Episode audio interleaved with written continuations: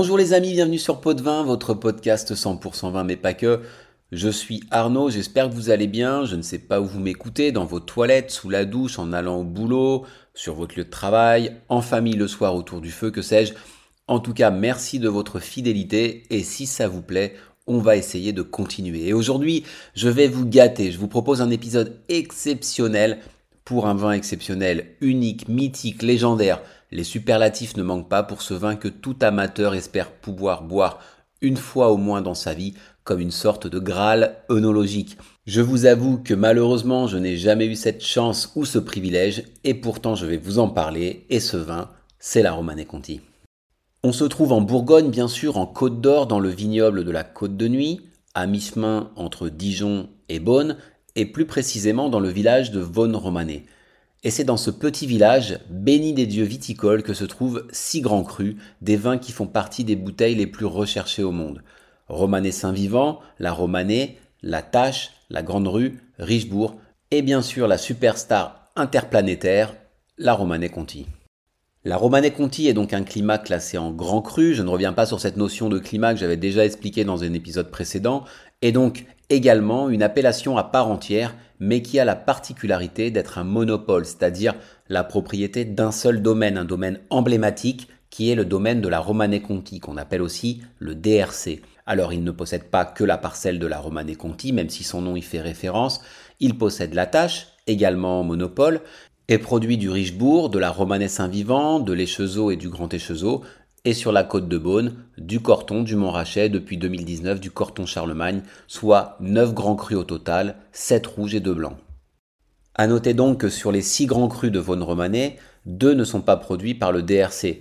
Vous avez d'abord la Grande Rue, qui est un monopole du domaine La Marche, et la Romanée, qui est un monopole du domaine Comte Liger Belair, et également officiellement l'AOC la plus petite de France avec 0,84 hectares. Car comme je vous l'ai dit, tous les grands crus sont des appellations à eux seuls. Romanée Conti, par exemple, mais c'est valable aussi pour tous les autres, est donc à la fois le nom d'un climat, d'une parcelle, et d'une AOC avec son propre cahier des charges. On ne peut pas évoquer la Romanée Conti sans parler un peu de son histoire, histoire qui remonte vers l'an 900. Le prieuré de Saint-Vivant est fondé dans les Hautes-Côtes de Nuit et en 1131, Hugues II duc de Bourgogne, lui cède tous les bois et les terrains cultes qu'il possède à Flaget et à Vaune, dont le futur vignoble de la Romanée Conti, qui faisait partie de ce qu'on appelait le clou des cinq journaux, qui deviendra plus tard le croc des clous, littéralement le creux des clos. En 1584, ce fameux croc des clous est vendu à un certain Claude Cousin, puis va connaître plusieurs propriétaires dont je vous fais grâce pendant les deux siècles qui suivent. Cependant, en 1651, pour la première fois, apparaît le nom de Romanais et à vrai dire, on ne sait toujours pas d'où ça sort. Et donc vient l'année 1760, une date importante car le vignoble est racheté par le prince de Conti, Louis-François Bourbon, cousin et conseiller de Louis XV, et ce, dit-on, à un prix très élevé, ce qui accrédite le fait que cette parcelle, déjà à l'époque, avait une réputation suffisamment grande pour attirer l'attention d'un personnage puissant du royaume. D'autant qu'à partir de là, le prince de Conti réservera l'intégralité de sa production à son usage personnel et celui de ses convives. Impossible dès lors d'acheter ce vin. La légende de la Romanée Conti est en marche, sa rareté, de fait, également. Alors je vous livre au passage une petite anecdote. Au temps du prince de Conti, la Romanée comportait 20% de pinot blanc, qui apportait, dit-on, finesse et bouquet. Bien sûr, aujourd'hui, la parcelle est à 100% pinot noir. En 1776, le prince de Conti meurt et son fils, Louis-François-Joseph de Bourbon, lui succède. Treize ans plus tard éclate la Révolution française et ses terres sont confisquées et déclarées bien nationales et vendues aux enchères en 1794 à Nicolas Defer de Lanouère, puis revendues à Gabriel Julien Ouvrard en 1819, déjà propriétaire du prestigieux Claude Vougeot. On fait à nouveau un petit bond dans le temps jusqu'en 1869. Jacques-Marie Duvaux-Blochet, déjà propriétaire de vignes sur Échezeau et Grand Échezeau, concrétise le rêve de sa vie en rachetant le domaine de la Romanée Conti. De fil en aiguille, au gré des diverses successions, les vignes arrivent dans les mains des arrière-petits-enfants de Jacques-Marie Duvaux-Blochet, Jacques Chambon et sa sœur Marie-Dominique Madeleine, qui entre-temps avait épousé Edmond Gaudin de Vilaine. En 1942, Jacques Chambon cède ses parts à Henri Leroy, un propriétaire récoltant et négociant en vin à Aussay-Durès, qui les transmet lui-même à ses filles, Pauline Roch et Marcel Bise, dit Lalou. Pauline a trois enfants, Charles, Isabelle et Henri-Frédéric, et Lalou a une fille qui s'appelle Perrine. Du côté des Godin de Vilaine, Edmond meurt en 1950 et son fils Henri lui succède.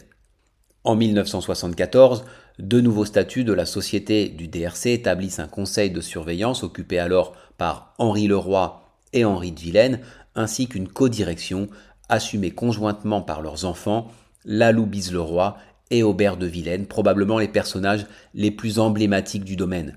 Aujourd'hui, le domaine est co-géré par le neveu d'Aubert de Vilaine, Bertrand de Vilaine, et Perrine Fénal, la fille de Lalou Bise-Leroy.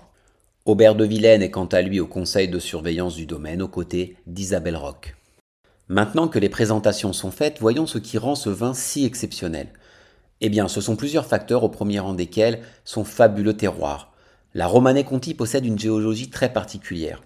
À une altitude de 275 mètres, sur une pente inférieure à 10%, elle repose sur des sols brun calcaires, fortement argileux et riches en fer, qui bénéficient d'un excellent drainage. Exposé est, son orientation garantit aux vignes un ensoleillement optimal. Ensuite, c'est le talent de ceux qui exploitent le domaine et en particulier cette parcelle, tant au niveau des méthodes culturales, avec un travail en bio depuis 1985 et en biodynamie depuis 2006, respectueux de l'environnement, une exigence, une attention portée à la vigne de tous les instants, qu'au niveau des vinifications qui laissent place à l'expérience et au savoir-faire. Enfin, c'est la rareté de ce vin, parce que la Romane Conti, c'est 1,81 hectares, et selon les années, entre 5 et 6, 7000 bouteilles, 4906 en 2019 pour être précis, rareté à laquelle s'ajoute l'attrait grandissant des amateurs étrangers, les Américains, les Chinois, autant d'aspects qui expliquent le succès phénoménal de la Romanée Conti. Alors à quoi ça ressemble de boire de la Romanée Conti? Comme je vous l'ai dit, je n'en sais rien, je n'en ai jamais bu, mais les notes de dégustation indiquent qu'on est sur des arômes de cerise noire, de violette qui évolueraient vers le pétale de rose avec un bouquet d'une grande finesse et bien sûr d'une très grande élégance et selon les propres mots d'Aubert de Vilaine, il faut attendre 20-25 ans pour avoir le vin dans son expression la plus totale.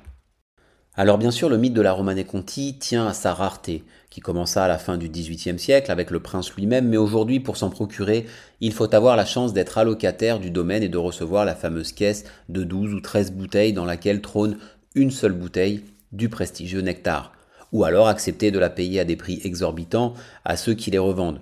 Sachez que le record fut une Romanée Conti de 1945, vendue en 2018 par Sotheby's à New York pour la modique somme de 482 000 euros. Il faut dire que 1945 fut le dernier millésime avant l'arrachage des vignes suite au phylloxéra et leur replantation peu de temps après par le domaine. C'est d'ailleurs pour cela qu'il n'y a pas eu de production entre 1945 et 1951. Alors ce vin vaut-il le prix qu'il coûte? Est-ce le meilleur vin du monde? Le débat est ouvert et tous les avis existent. Certains disent que oui, d'autres que non. Selon les années, certains lui préfèrent la tâche. Vous l'aurez compris, c'est une question impossible à trancher. Je vous souhaite donc de vous faire votre propre avis avec modération, mais cela est-il nécessaire de le préciser?